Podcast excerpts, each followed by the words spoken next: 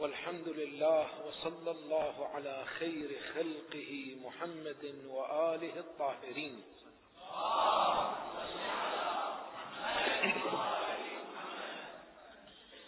لما ورد إمامنا الحسين كربلاء في اليوم الثاني من محرم الحرام خطب أصحابه وأهل بيته قائلا اللهم إنا عترة نبيك. قد أخرجنا وطردنا وأزعجنا عن حرم جدنا وتعدت بنو أمية علينا. اللهم فخذ بحقنا وانصرنا على القوم الظالمين. ثم قال عليه السلام الناس عبيد الدنيا والدين لاحق على ألسنتهم. يحوطونه ما درت به معائشهم فإذا محصوا بالبلاء قل الديانون.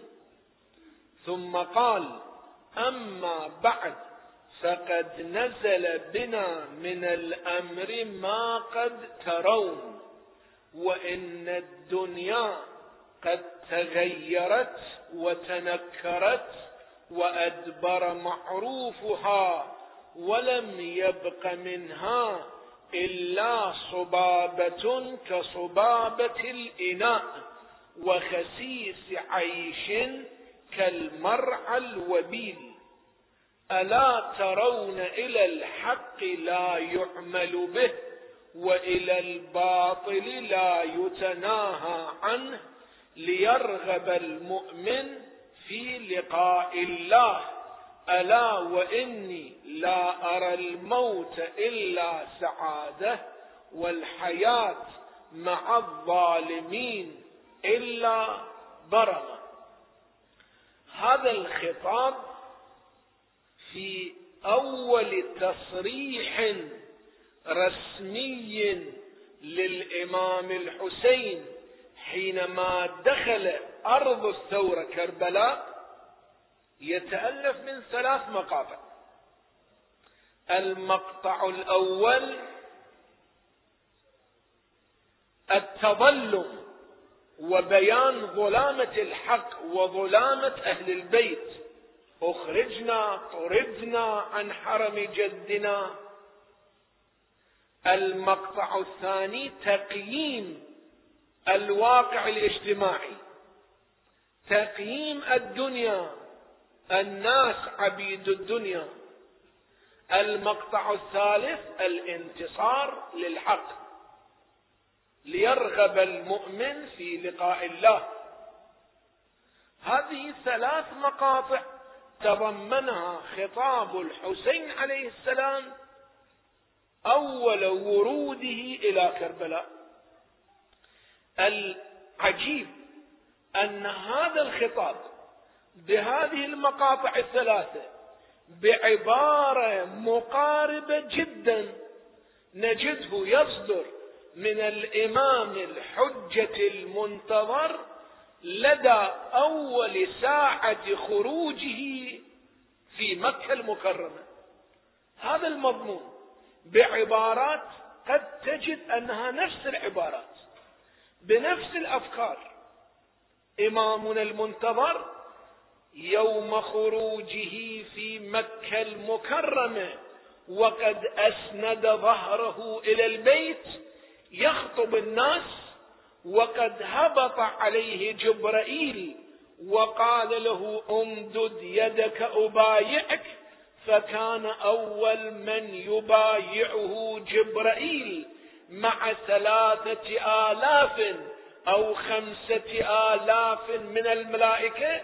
إمامنا المنتظر خطب نفس خطاب الحسين من حيث المقاطع والمضمون وحتى العبارة حينما ورد كربلاء.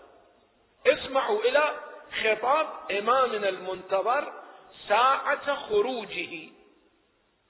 أيها الناس إنا أهل بيت نبيكم وقد أخفنا وظلمنا وطردنا من ديارنا وبغي علينا ودفعنا عن حقنا وافترى أهل الباطل علينا. هذا المقطع الأول التظلم بيان الظلامة نفس المقطع اللي ذكره الإمام الحسين. المقطع الثاني أيها الناس إن الدنيا قد دنا فناؤها وزوالها وآذنت بالوداع. المقطع الثاني تقييم الدنيا. تقييم الدنيا. قد إمامنا الحسين هكذا قال وإن الدنيا قد تغيرت وتنكرت وأدبر معروفها ولم يبق منها إلا صبابة الإمام المنتظر مثل هذا المعنى يذكر في المقطع الثاني. ثم المقطع الثالث الانتصار للحق. وإني أدعوكم إلى الله وإلى رسوله والعمل بكتابه وإماتة الباطل وإحياء السنة. إمامنا الحسين ماذا قال؟ خرجت لآمر بالمعروف وأنهى عن المنكر. هذا التلاقي والتقارب في الخطاب السياسي للإمامين. وحديثنا في هذه الليالي كما تعلمون تحت عنوان الثورة الإصلاحية من الحسين إلى المهدي دراسة في عناصر الاشتراك والتمايز. هذا الخطاب السياسي يوضح نقطة اشتراك. أمس أشرنا إلى أن هناك اشتراك بين الثورتين والحركتين على مستوى الأهداف أولا. وعلى مستوى المنهاج ثانيا. وعلى مستوى الشخصية القائمة بالثورة ثالثا. وعلى مستوى التاريخ والمسار التاريخي. رابعا اليوم نلاحظ أن هناك اشتراك كبير في الأهداف. هذه أهداف الإمام المنتظر. ذيك أهداف الإمام الحسين عليه أفضل الصلاة والسلام. اسمحوا لي أقرأ لكم الرواية بنصها كما جاءت في كتبنا التاريخية. الرواية التي قرأت لكم مضمون حركة الإمام المنتظر عجل الله تعالى فرجه الشريف. هكذا تقول الرواية أنه عليه السلام الرواية عن الإمام الصادق عليه السلام إذا أذن الله عز وجل للقائم في الخروج صعد المنبر ودعا الناس إلى نفسه وناشدهم بالله ودعاهم إلى حقه وأن يسير فيهم بسيرة رسول الله فيبعث الله جل جلاله جبرائيل عليه السلام حتى يأتيه فينزل على الحطيم. الحطيم أحد جدران وأضلاع الكعبة الأربعة يسمى الحطيم. بمعنى تتحطم عنده الذنوب. الله يرزقكم الحج إن شاء الله. أحد جدران الحج اسمه أحد جدران الكعبة اسمه الحطيم. أحد الجدران اسمه المستجار يعني الذي يستجير به الناس ويلوذون به. عند الحطيم يأتيه جبرائيل فيقول له إلى أي شيء تدعوه فيخبره القائم عليه السلام بما هو هدفه.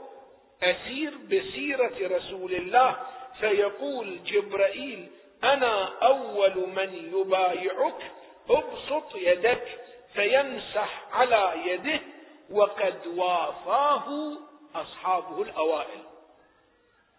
لاحظوا أصحاب الإمام المنتظر هناك قادة قادة ألوية وهم 313 وهناك جنود وهم آلاف مؤلفة من شيعته. أول ما يلتحق به قادة الألوية 313 وقد وبضعة عشر رجلا فيبايعونه ويقيم بمكة. يبقى إمامنا في مكة. حتى يتم أصحابه عشرة آلاف أنفس. ثم يسير بهم إلى المدينة المنورة. أول انطلاقة للإمام المنتظر من المدينة طبعا لكن دون أن يعلن الثورة.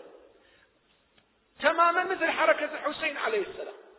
الحسين أول ما خرج من المدينة المنورة لكن ما أعلن الثورة. الثورة أين أعلنها الحسين؟ أعلنها في مكة. إمامنا المنتظر كما سأقرأ لكم إن شاء الله أول ما يظهر في المدينة ثم يرحل من المدينة لأسباب يرحل إلى مكة وفي مكة يعلن الثورة. وقد أسند ظهره إلى البيت الحرام ويبايعه جبرائيل ويلتحق به بأصحابه ثم يعود إلى المدينة لتحريرها من جيش السفياني. ثم يعود للمدينة لتحريرها. وقد اجتمع له عشرة آلاف من أصحابه. الحقيقة أن الهدف الأصل لحركة الإمام المهدي ما هو؟ هو تجديد الإسلام. إحياء هذه الرسالة الإلهية الخاتمة الإسلام. حتى يكون عالميا. هو الذي أرسل رسوله بالهدى ودين الحق ليظهره على الدين كله يعني على كل الأديان والمذاهب والحضارات والسياسات. ولو كره الكافرون. الروايات تقول أن هذه الآية ما جاء تأويلها. إذا قام قائمنا جاء تأويلها. يعني حينئذ إمامنا المنتظر ليظهره على الدين كله. ولو كره الكافرون. تجديد الإسلام.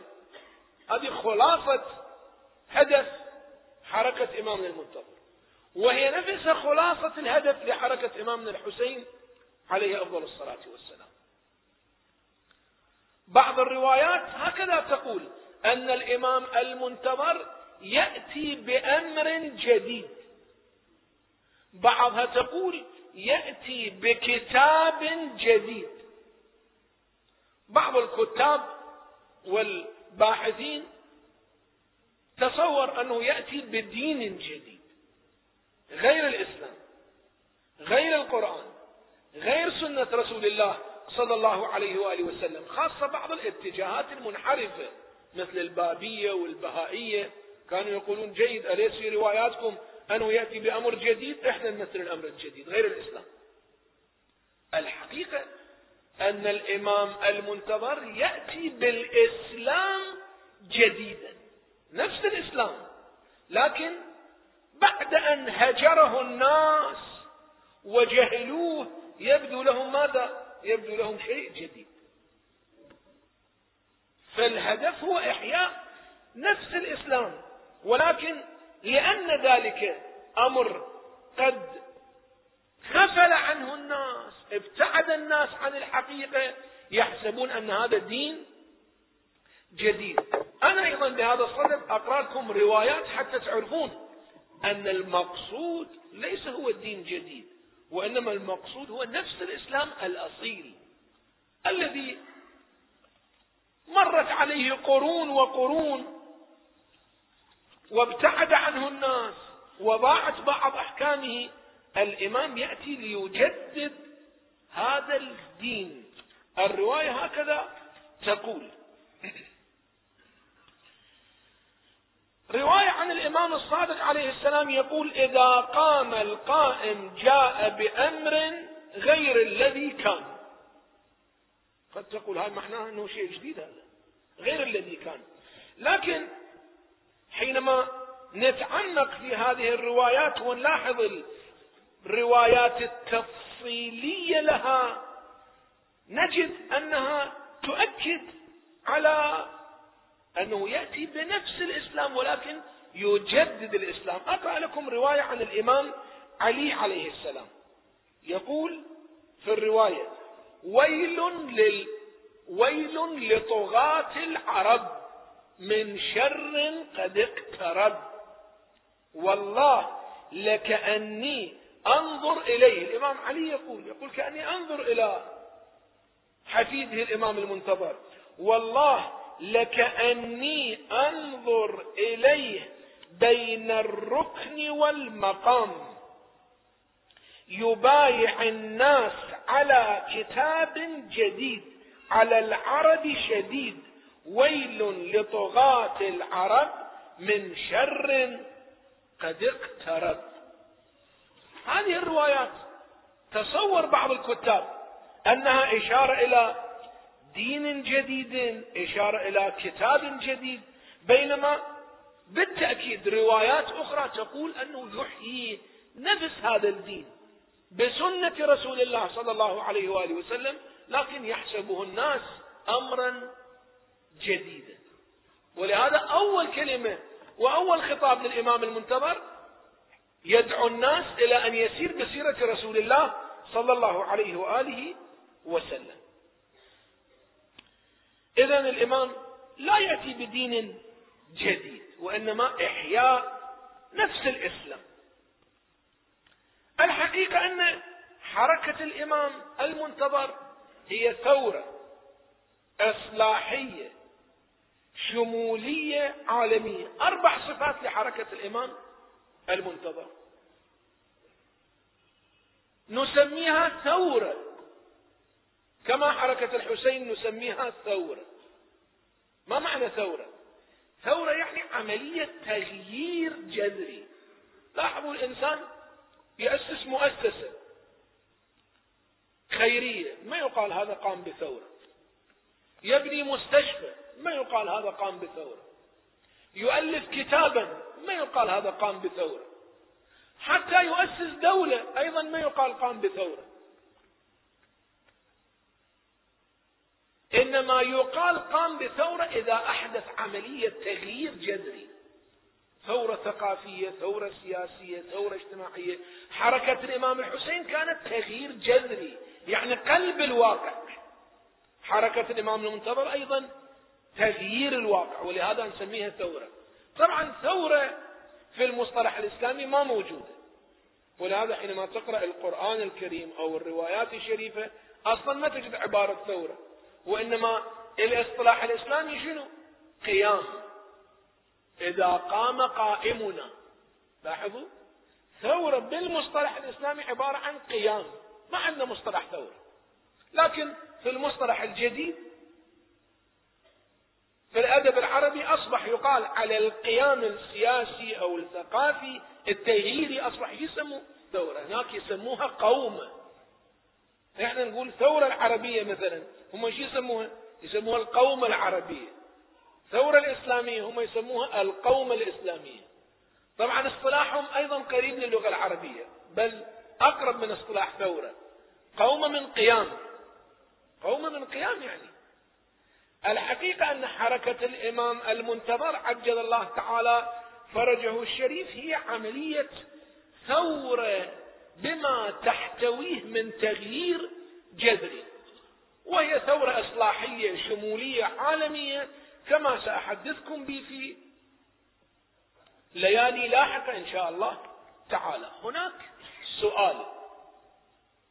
وشبهة طرحها أحد المستشرقين اسمه دونالدسون دونالدسون كاتب غربي مستشرق يعني جاء إلى الشرق وتعلم اللغة العربية ودرس كتبنا وقرأ تاريخنا ثم ألف في العقيدة والفكر. اسمه دونالدسون دونالدسون أحد المستشرقين.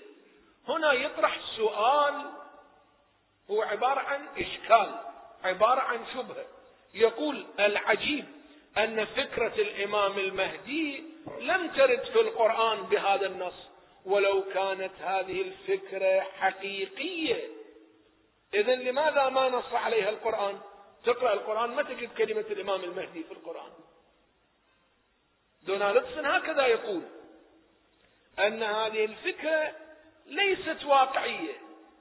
لم يأتي بها الإسلام بدليل أنها ما جاءت في القرآن الكريم. الحقيقة علماءنا هذا الأمر قبل أن يتحدث دونالدسون هذا المستشرق بحثوه. ما هي الآيات التي جاءت في قضية الإمام المهدي؟ بعض علمائنا ذكر 133 آية قرآنية جاءت في الإشارة مرة على مستوى الظهور القوي مرة على مستوى الإشارة والتأويل إلى قضية الإمام المهدي. 133 آية. كما هو في كتاب إلزام الناصب للعلامة المحقق الحائري اليزدي. كتاب إلزام الناصب. في أحد فصول ذكر الآيات الواردة في قيام الإمام المهدي عجل الله تعالى فرجه الشريف. لكن من حقكم أن تسألون أن كل هذه الآيات ليست صريحة ولا واحدة منها بها اسم الإمام المهدي. فلماذا؟ إذا كانت القضية بهذا الحجم من الأهمية. بحيث أمس قرأت لكم من أنكر المهدي فقد أنكرني في الرواية عن رسول الله صلى الله عليه وآله وسلم. إذا كانت بهذه الأهمية وهي عبارة عن ضرورة في الفكر الإسلامي الشيعي والسني. إذا لماذا القرآن الكريم ما أشار إليها أو ما صرح بها وما نص عليها؟ الجواب. الجواب أننا بحاجة إلى نعرف طريقة القرآن في البيان. طريقة القرآن أنه يكتفي بالأطر العامة في بيان القضايا ولا ينزل إلى التفاصيل إلا ما تصير حالة احتكاك ومواجهة بين سائل ومسؤول. أما ما عدا ذلك يبقى في الأطر العامة. في الأطر العامة الصلاة. لعله مئات الآيات نزلت في القرآن الكريم في الصلاة لكن كلها في الإطار العام. ولا آية واحدة تتحدث عن صلاة الصبح أو صلاة الظهر أو العصر أو المغرب والعشاء ولا آية واحدة. الصوم الإطار العام كتب عليكم الصيام كما كتب على الذين من قبلكم. أما ما هي المفطرات شروط الصوم الصحيح. أبدا ولا آية قرآنية تتحدث عن ذلك. الزكاة. القرآن أمر بالصدقات. لكن كم هي الزكاة؟ متى تجب الزكاة؟ أين تجب الزكاة؟ أبدا لا يوجد في القرآن الكريم إشارة إلى ذلك. القرآن الكريم طريقة القرآن هو شبيه بطريقة كتاب دستوري يعني يقدم دستور للأمة على مدى التاريخ يكتفي بالأطر العامة والبنود والمواد وما ينزل للتفصيل إلا عند الاحتكاك مع سائلين. يجي سائل يسأل مثلا جيد يأتيه الجواب بشكل فيه تفصيل. لكن بدون أن يسأل سائل بدون أن تكون القضية على محك مباشر القرآن الكريم يكتفي بذكر الإطار العام ويترك التفصيل للسنة. دور النبي دور الأئمة الأطهار هو ذكر التفاصيل. ولهذا علماءنا هكذا يجيبون على هذا السؤال بشكل عام. وهو سؤال موجود في مواطن كثيرة. يقولون فلسفة عدم نزول القرآن للتفاصيل حتى الناس يرجعون علما إلى أهل البيت ويسألوهم إلى النبي ويسألوه. وإلا إذا صار البناء كل التفاصيل مذكورة في القرآن يعني القرآن راح يصير مجموعة مجلدات. مجموعة مجلدات. وسوف يستغني الناس وسوف لا يألف الناس الرجوع إلى المجلس التشريعي اللي يمثل النبي ويمثل الأئمة الأطهار عليهم السلام. أصلا القرآن صريح في القضية مثلا القرآن هو يقول فيه آيات محكمات. هن أم الكتاب وأخر متشابهات. هو القرآن يقول يقول أيها الناس أنا القرآن فيه نوعين من الآيات نوع واضحة صريحة ونوع متشابهة كل واحد يفسرها بتفسير. هو القرآن يقول. لماذا أيها القرآن؟ يعني أنت ليش تتكلم بكلام متشابه؟ هذا يفسر بشكل ذاك يفسر بشكل. القرآن يقول أما الذين في قلوبهم زيغ القلوب المريضة تروح تركض ولا التأويل غير الصحيح. أما الذين في قلوبهم زيغ فيتبعون ما تشابه منه ابتغاء الفتنة وابتغاء تأويله. لكن أصل القضية أن هو القرآن ليش جاء بمتشابه؟ علماءنا يذكرون في الجواب حتى يرجع الناس إلى أهل البيت. فاسألوا أهل الذكر إن كنتم لا تعلمون. أصلا الغرض هو الأستاذ مثلا في المدرسة أنت كتاب عندك موجود كتاب جغرافيا تاريخ فيزياء كيمياء لكن شنو دور الأستاذ؟ الكتاب ينطيك المتن الأستاذ يشرح تفاصيل يوضح لك ما هي النقاط الغامضة. إذا كان البناء الكتاب يشرح لك كل التفاصيل أنت أستاذ بعد ما تحتاج ولا راح ترجع للأستاذ. ولا يمكن أن الكتاب يربيك ويخليك تناقش وتحاور. ولهذا قضية مهمة أن الكتب الدراسية تحتوي المتون والباقي على الأستاذ. القرآن أيضا هكذا. هذه طريقة القرآن. وهناك جواب ثاني. أن القرآن يريد أن يمتحن الناس يمحص الناس. من منهم يرجع إلى أهل البيت أهل الذكر ومن منهم يعاند ويكابر. ويقول أنا ما مستعد أدرس عند أستاذ ولا مستعد أرجع إلى إمام ولا مستعد أرجع إلى نبي أصلا. أكو ناس من هالشكل هذا. رسول الله صلى الله عليه وآله وسلم لما في بيعة الغدير لما قال للناس من كنت مولاه فهذا علي مولاه الرواية تقول أنه جاء شخص أذكر اسم الحارث قال يا رسول الله أمرتنا بأن لا نعبد إلا الله أطعنا. أمرتنا بالصلاة صلينا بالصوم صمنا. الآن أمرتنا بولاية ابن عمك علي هذا منك أو من الله؟ قال إنه من الله تعالى وليس مني. خرج موليا. هذا الحارث وهو يقول اللهم إن كان هذا من عندك فأنزل علي حجارة واقض عليه هذا جاء في تفسير قوله سأل سائل بعذاب واقع للكافرين ليس له دافع من الله ذي المعارج الرواية تقول سقط عليه حجر من السماء على رأسه قتله بالمكان. أكو ناس يعاندون في الحقيقة. ما مستعد يسمع من ال... من الرسول ولا من الأئمة. القرآن يقول فاسألوا أهل الذكر. أيضا هذا هدف ممكن فيه حكمة إلهية لا نعلمها. امتحان الناس. أن تخلي الناس في امتحان. أكو رواية هكذا تقول أن موسى عليه السلام موسى عليه السلام مشكلة ابتلى بقومه. حينما راح موسى ثلاثين ليلة وأتممناها بعشر يعني موسى عنده غيبة صغيرونة رحلة أربعين يوم ما يدرون لوين طبعا. ولا أخذوا يا واحد. ولقد واعدنا موسى ثلاثين ليلة. ذهب إلى الله تبارك وتعالى. هذه غيبة صغيرة. ثم أتممناها بعشر. لما انتهت الثلاثين يوم وما رجع موسى. قوم قالوا لاحظوا هذا النبي كذب علينا. قال ثلاثين يوم وما اجى. عمل لهم أحد أتباع موسى وهو قارون. يبدو أنه كان فنان نعم مقتدر صاحب خبرة. عمل لهم عجلا. هذا العجل له خوار. يعني كيف اليوم مثلا مسجل تشغل المسجل يتكلم؟ ذات الوقت عمل لهم عجل تمام؟ محنط ولكن هذا العجل القرآن يقول له خوار يعني يصيح. هؤلاء تعجبوا عجيب. هذه غير مدنية غير تطور. هذا ذاك الزمان يعمل عجل وهذا العجل يتكلم. أطاعوه وخدعهم واتبعوه.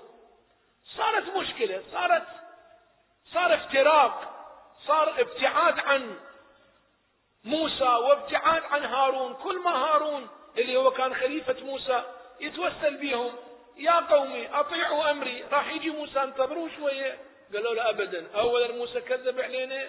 ثانيا هذا سوانا عجل والعجل يحكي هذه معجزة بعد شنو أكثر من هذا هسه هذا محل الشاهد. موسى قال له إلهي أنا أدري أن العجل قارون سوى هذا أقبل. لكن من الذي أخاره؟ من اللي خلى العجل يحكي؟ هم قارون لو أنت. الله قال له أنا. موسى قال له إلهي. قارون هو الذي صنع العجل. ما يخالف. لكن هذا العجل لو ما كان يتكلم ما يخدع الناس. لكن عجل بمستوى يتكلم هذه قدرتك يا إلهي. ممكن هاي القدرة أنت انطيتها إلى قارون. لكن أصل القضية يا إلهي أنت. إلهي قارون صنع العجل. من الذي أخاره؟ كما تقول الرواية. الله تبارك وتعالى قال له أنا. هنا القرآن الكريم يقول عن لسان موسى قال إن هي إلا فتنتك. إلهي هذا أنت تريد تمتحن الناس. وإلا قارون وحده ما يمكن يسوي هالشغل هذا. لو ما أنت منطي هذه القدرة. القرآن الكريم يشير على القضية؟ يقول إن هي إلا فتنتك. نظرية الامتحان. امتحان. هذه النظرية.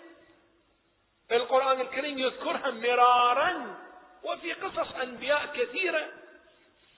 غيبة الإمام المنتظر عجل الله تعالى فرجه الشريف هي صورة من صور الامتحان للناس. الفتنة في اللغة العربية تعطي معنى الامتحان والابتلاء. ليهتدي من يهتدي ليؤمن من يؤمن ويكفر من يكفر. محل الشاهد؟ القرآن الكريم طريقة بيان الأطر العامة وليس النزول للتفاصيل. وإلا إذا صار البناء انطالب بالتفاصيل. القرآن الكريم ما في تفاصيل لكثير كثير من القضايا الضرورية البديهية الثابتة في الإسلام. أصلا ماكو موجودة في القرآن الكريم. قد تسأل الآن جيد. إحنا نقبل من القرآن الكريم أن يشير لنا للإطار العام لقضية المهدي المنتظر. نقول لكم نعم القرآن الكريم فيه عشرات الآيات تشير إلى قضية الإمام المنتظر التي تعني في إطارها العام الحركة الإصلاحية ونجاحها في ختام المسيرة البشرية. هي قضية المهدي شنو يعني؟ يملأ الأرض قسطا وعدلا بعدما ملئت ظلما وجورا. أن نهاية البشرية انتصار الحق. انتصار الحق. لاحظوا القرآن الكريم في آيات عديدة.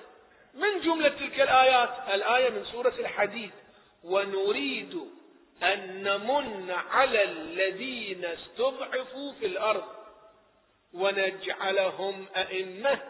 ونجعلهم الوارثين. الآية الثانية من سورة الأنبياء.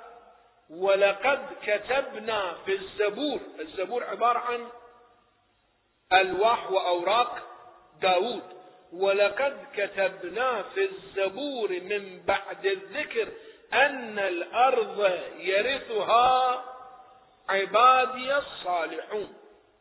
في آية ثالثة من سورة النور وعد الله الذين آمنوا منكم. وعملوا الصالحات ليستخلفنهم في الأرض. آية رابعة في سورة التوبة. هو الذي أرسل رسوله بالهدى ودين الحق ليظهره على الدين كله ولو كره الكافرون. هذه آيات واضحة. في نظرية المستقبل البشري أن المستقبل البشري إلى انتصار الحق. وأن ختام المسيرة البشرية انتصار الحق. وهذه الآيات بمثابة صريحة والظاهرة في هذا الأمر. إذا على الطريقة القرآنية لا توجد مشكلة. على الطريقة القرآنية ما تكون مشكلة. هذه نصوص قرآنية في الدلالة على نهضة الإمام المهدي عجل الله تعالى فرجه الشريف لكن بدون تصريح بالاسم كما هو طريقة القرآن الكريم. القرآن الكريم طريقته هذه. 124 ألف نبي عندنا. كم نبي جاء اسمه في القرآن الكريم؟ من 124 ألف. جاء اسم موسى وعيسى وهارون ونوح وإبراهيم ويونس وداود. وما شاكل. أما 124 ألف هذا الرقم ما موجود منه ولا حشر معشارة في القرآن الكريم. وقف على ذلك مسائل كثيرة. الوعد الإلهي بانتصار الحق مؤكد في القرآن الكريم بصياغات عديدة. التأكيد القرآني. لاحظوا مرة يقول كتبنا مرة يقول وعد الله الذين مرة يقول وكان حقا علينا. مرة يقول إنا لننصر رسلنا. بصياغات متعددة. كتبنا. يعني اتخذنا قرار. هذا واحد. مرة يقول وعد الله. هذا وعد. مرة يقول إنا لننصر رسلنا والذين آمنوا في الحياة الدنيا. في الدنيا. هذا جملة خبرية. إنا لننصر رسلنا. مرة جملة خبرية تتحدث عن الإرادة الإلهية. يقول ونريد أن نمن على الذين استضعفوا. نريد. الله إذا أراد شيئا قال له كن. فيكون. هذه تأكيدات قرآنية بصياغات متعددة على قضية الإمام المهدي. أما السنة الشريفة السنة الشريفة الملفت للنظر أنه جاء الإصرار والتأكيد فيه على قضية الإمام المهدي بشكل مثير. يجعلنا نتساءل لماذا هذا الإصرار؟ مثلا الروايات تقول لو عن رسول الله صلى الله عليه وآله وسلم تقول لو لم يبق من الدنيا إلا يوم واحد. لطول الله ذلك اليوم حتى يظهر واحد من ولدي يواطئ اسمه اسمي يملأ الأرض قسطا وعدلا بعد ما ملئ ظلما وجورا. يعني رسول الله يقول هذه القضية لا يمكن أن تتخلف حتى لو أصبحنا على مقربة من يوم القيامة. لو لم يبق من الدنيا إلا يوم واحد. نصوص عديدة بهذا المستوى. أنا أجد من المفيد أن أقرأ لكم هذه النصوص من نفس المصدر حتى تكونون قريبين من أجواء الأحاديث الشريفة. الرواية مثلا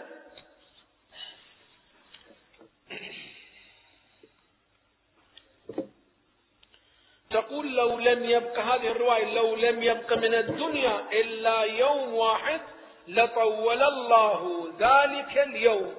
هذه الرواية نقرأها في صحاح السنة في كتبنا عن أبي هريرة. عن أبي هريرة الصحابي الذي يكثر الروايات عن رسول الله صلى الله عليه وآله وسلم. قال قال رسول الله صلى الله عليه وآله لو لم يبق من الدنيا إلا يوم واحد لطول الله ذلك اليوم حتى يخرج رجل من أهل بيتي يملأ الأرض قسط عدلا وقسطا كما ملئت ظلما وجورا. رواية ثانية عن عبد الله بن مسعود قال قال رسول الله لو لم يبق من الدنيا إلا يوم لطول الله ذلك اليوم حتى يبعث رجلا مني يواطئ اسمه اسمي.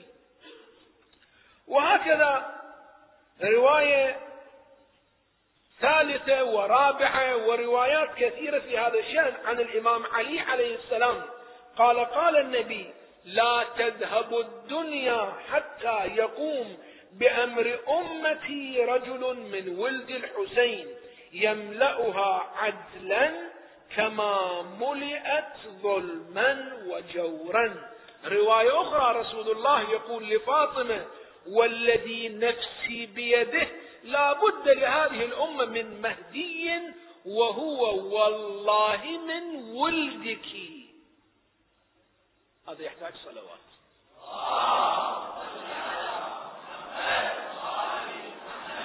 جيد. هذا أمر ملفت للنظر. ليش يعني؟ لا تقوم القيامة ولا تقوم الساعة إلا يخرج واحد من ولده حتى ولو يوم واحد. يوم واحد. ممكن نذكر مجموعة آراء في تفسير هذا الإصرار القرآني وهذا الإصرار النبوي. ممكن نذكر مجموعة أفكار وآراء. الرأي الأول أن هذا للوفاء بالوعد الإلهي.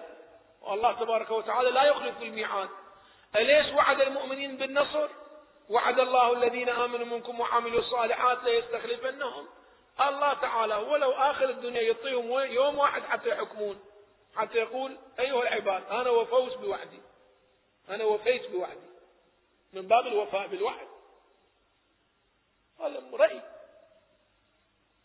الرأي الثاني أن هذا الإصرار القرآني والإصرار النبوي من باب الانتقام ليشفي صدور قوم مؤمنين حتى المؤمنين قلوبهم تشتفي بالانتصار والمشاهدة مشاهدة الباطل كيف يسحق ويمحق.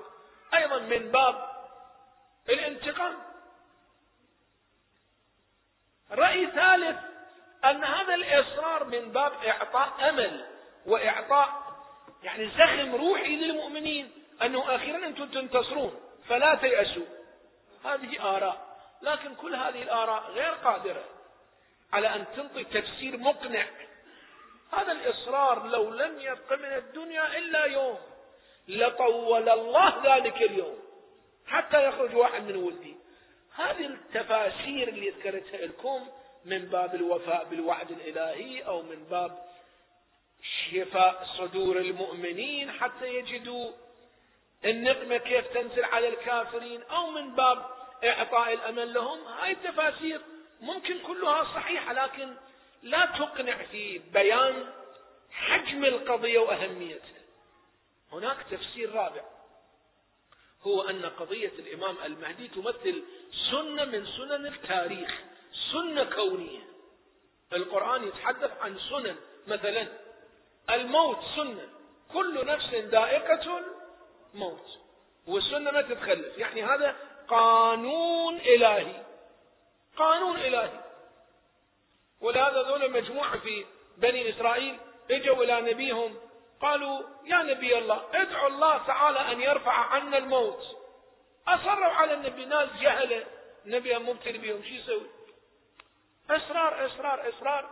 النبي رفع يده للدعاء. إلهي استجب لهؤلاء. ارفع عنهم الموت قد مدة خلي يشوفون إيش راح يبتلون الله رفع عنهم الموت سنة وعشر سنين وعشرين سنة وأربعين سنة. هؤلاء اكتشفوا الحقيقة أن كل واحد أصبح يباري أبوه وجده وجد جده وعنده ما شاء الله قطار أولاد وذرية. لا يقدر يوكلهم لا يقدر يشتغل لا عنده وقت. الأم شكل الحبوبة شكل أجداده كلهم قاعدين بالبيت. رجعوا إلى النبي قالوا يا نبي الله إحنا بطلنا.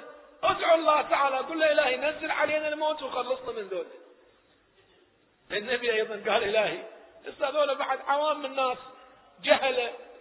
اشتبهوا إلهي نزل الموت. ارتاحا. الموت سنة قانون إلهي. هذا قانون ما يتخلف. أصلا الحياة قائمة على هذا القانون. السنة كونية. المعاد. بعد الموت. سنة كونية. سنة كونية. وأن إلى ربك الرجعة. لا بد من الرجوع. إنا لله وإنا إليه راجعون. هذه السنة كونية ما تتخلف. واحدة من السنن الكونية انتصار الحق. ممكن هذه السنة الكونية غير معلومة لنا. يعني إحنا هاي القضية ما نقدر ندخلها بمختبر في زاوية كيميائي حتى نشوف هاي السنة الكونية شلون صايرة. إحنا الآن بالتجربة البشرية واضح لنا أن كل إنسان يموت. كل نفس ذائقة الموت. هذا حسب التجربة البشرية.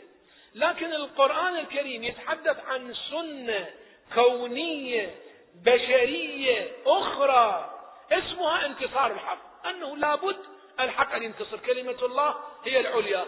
هذه القضية ربما إحنا ما نكتشفها لكن القرآن يأكدها في عشرات الآيات. والسنة النبوية تأكدها في مئات النصوص بشكل قطعي أنه لو لم يبق من الدنيا يوم لطول الله ذلك اليوم. كيف أنت تقول لو أن الإنسان يصير عمره مئة سنة ومئتين سنة وثلاثمائة سنة أخيرا شنو؟ أخيرا يموت. تمام؟ تريد تقول أن هاي السنة كونية ما تتخلف. حتى لو يصير عمره عمر نوح أيضا يموت. هنا رسول الله يقول لو الدنيا ما بقى منها إلا يوم لابد أن تتحقق هاي السنة الكونية. سنة انتصار الحق.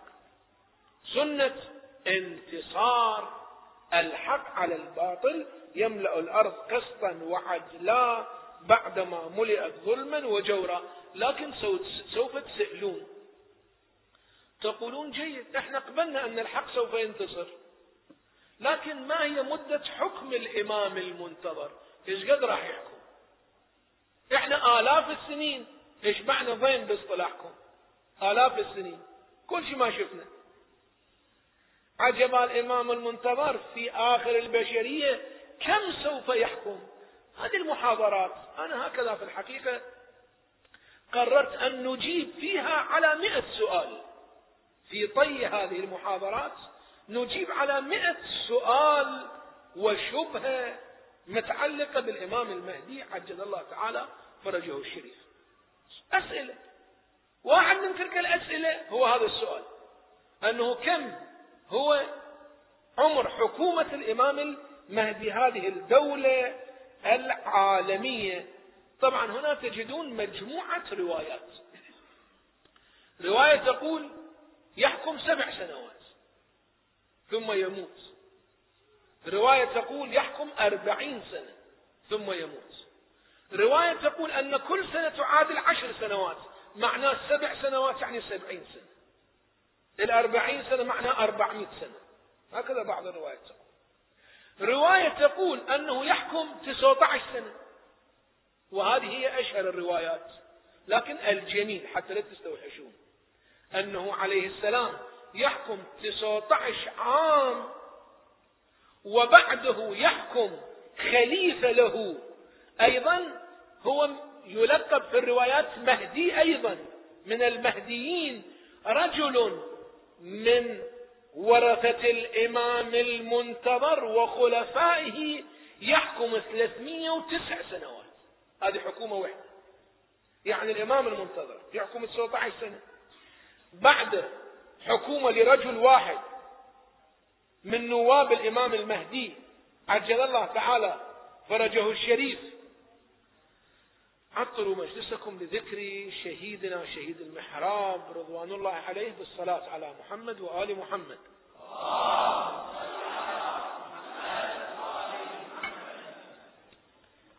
يحكم هذا الرجل المهدي أيضا وهو بعد بعد مهدينا يحكم تسع يحكم ثلاثمائة وتسع أعوام. ثم تأتي رواية أخرى وروايات طبعا كثيرة تقول إن بعد المهدي أحد عشر مهدي.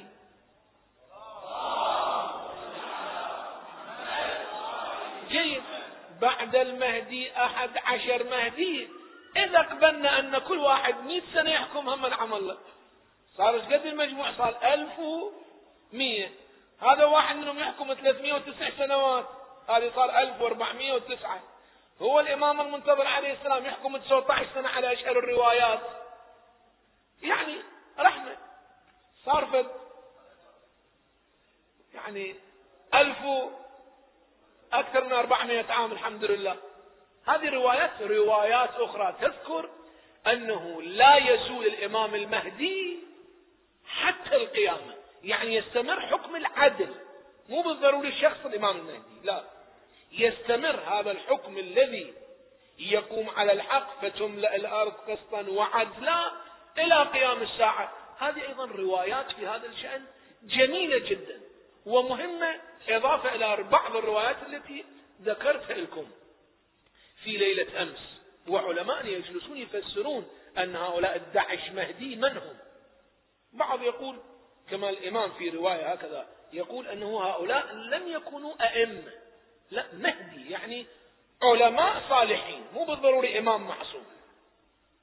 بعض علماءنا فسرهم بأن هؤلاء الأحد عشر هم عبارة عن الأئمة من أهل البيت كما عندنا روايات تقول أنهم سيرجعون.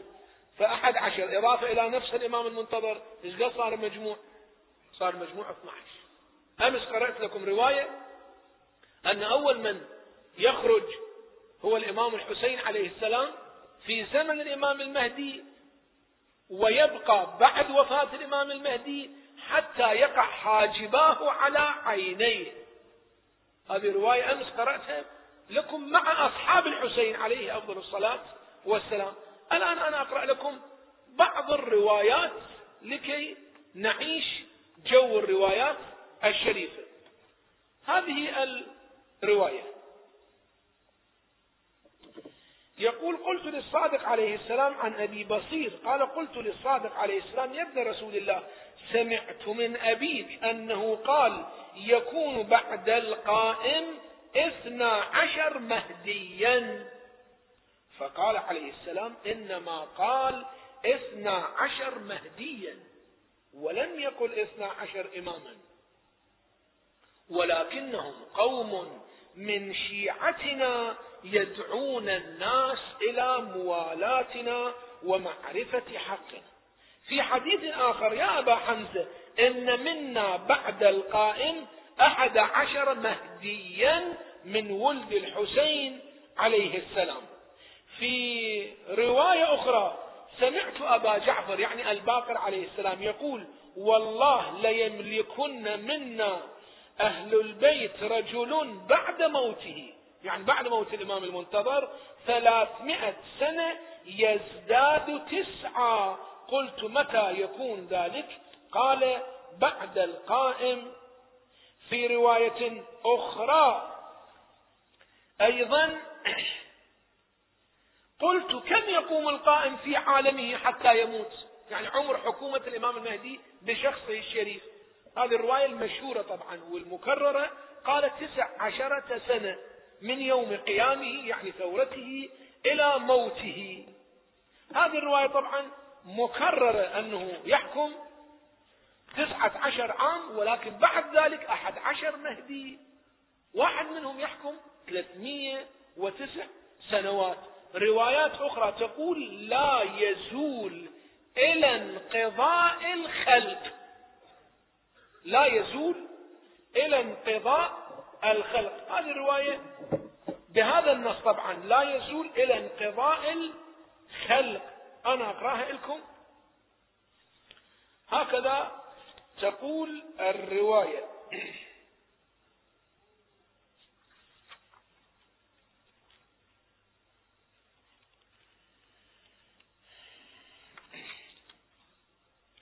وما من مؤمن ولا مؤمنة إلا وقلبه يحن إليه. يعني الإمام المنتظر قلت جعلت فداك. ولا يزول القائم فيه أبدا. قال نعم. قلت فمن بعده؟ قال عليه السلام هكذا من بعده يعني مهدي بعد مهدي إلى انقضاء الخلق.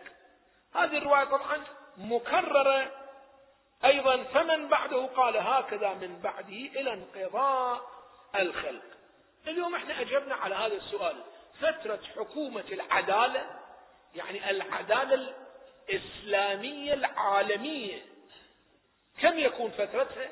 أجبنا اليوم على هذا السؤال. الإمام المنتظر عجل الله تعالى فرجه الشريف كما ذكرنا لكم وهذه نقاط الاشتراك بينه وبين حركة الإمام الحسين. يخرج من المدينة المنورة إعلان الثورة من مكة المكرمة ثم يأتي للعراق. يصل إلى الكوفة ومن الكوفة إلى النجف ومن النجف إلى السهلة إلى مسجد السهلة. روايات جميلة في هذا الاستعراض اليوم حديثنا في الحقيقة انتهى لكن أنا أقرأ لكم رواية واحدة أو شيء من هذا القبيل. ثم أختم المجلس. الرواية صفحة 337 من كتاب بحار الأنوار الجزء 52 يقول عليه السلام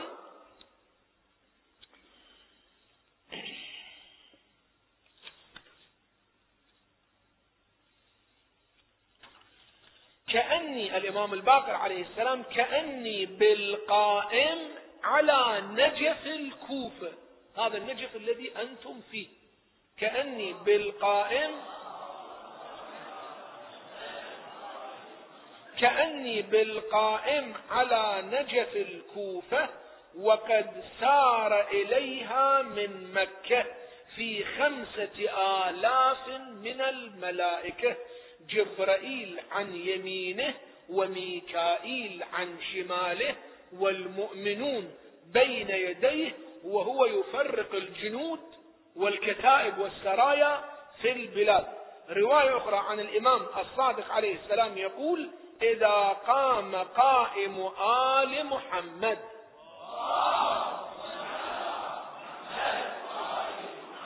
بنى في ظهر الكوفة مسجدا في ظهر الكوفة. ظهر الكوفة يعني باتجاه النجف. بنى في ظهر الكوفة مسجدا له ألف باب واتصلت بيوت الكوفة بنهر كربلاء. وأول أمة تلتحق بالإمام المنتظر هم شيعة أهل البيت.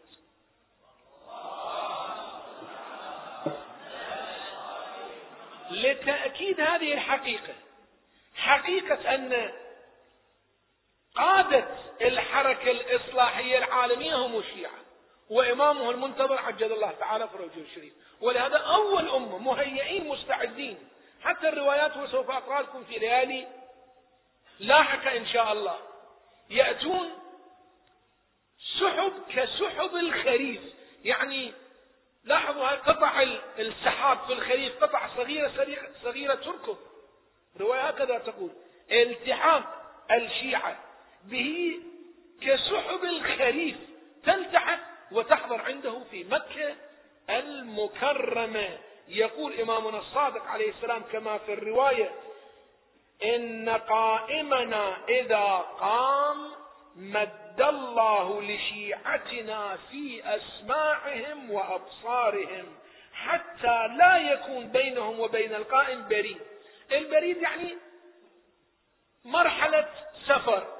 20 كيلو متر 15 كيلو متر هاي المقاطع يومئذ اللي يسافرون فيها خلال نهار كامل يسموه بريد.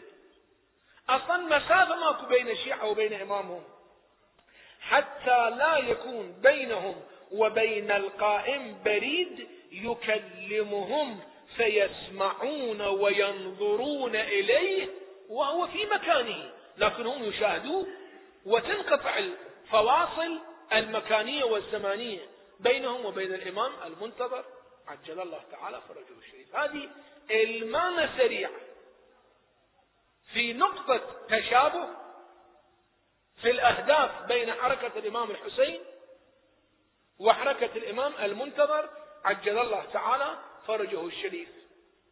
الروايات تذكر أن أحد الأمور التي تتحقق بظهوره عجل الله تعالى فرجه الشريف الانتقام من الظالمين. طبعا ليس على أساس أن هذا هو الهدف لكن هذا أحد ما يتحقق على يد هذه الحكومة الإصلاحية.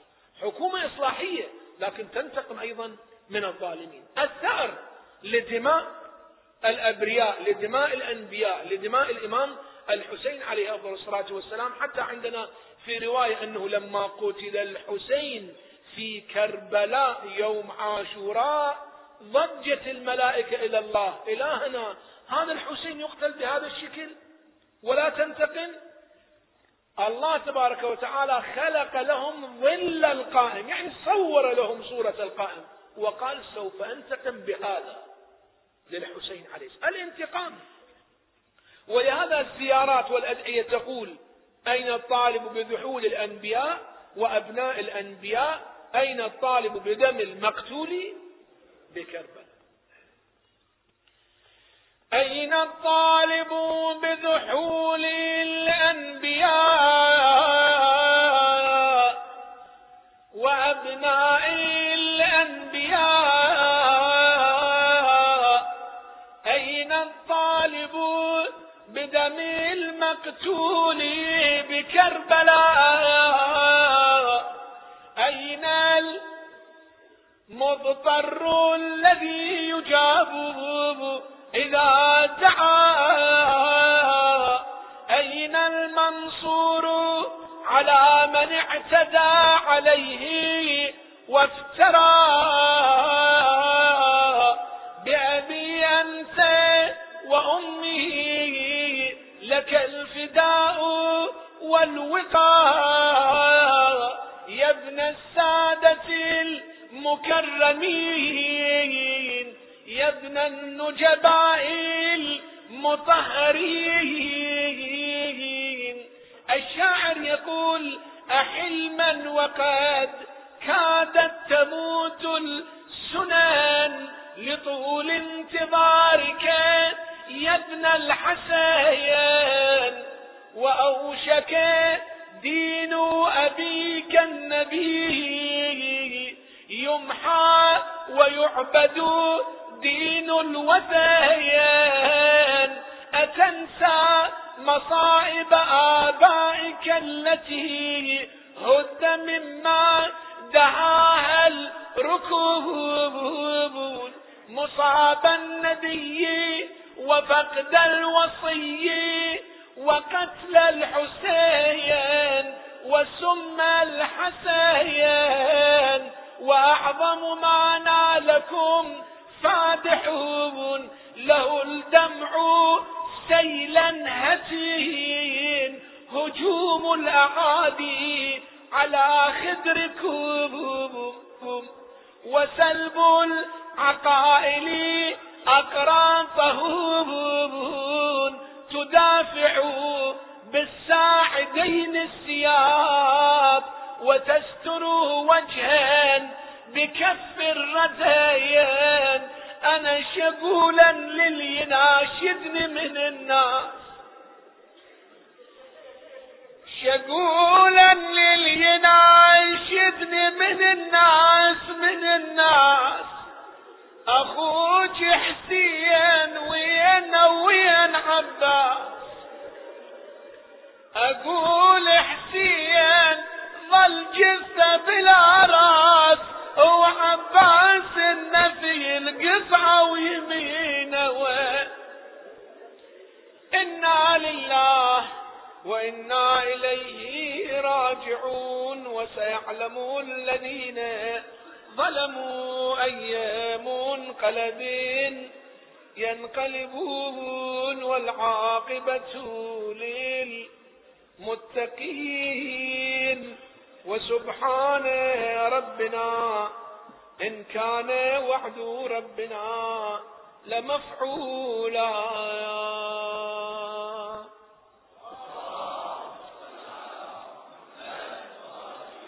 اللهم انصرنا على القوم الظالمين.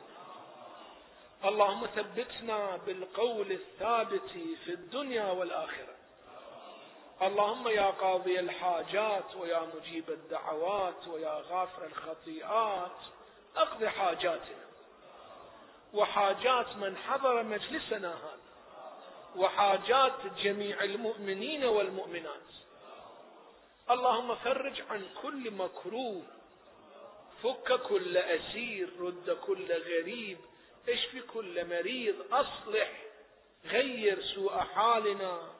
بحسن حالك. وانصرنا على من ظلمنا. وعجل اللهم فرج مولانا واجعلنا من أنصاره وأشياعه والمستشهدين بين يديه. وارحم اللهم أمواتنا وشهداءنا خاصة الشهداء العلماء خاصة آية الله شهيد المحراب.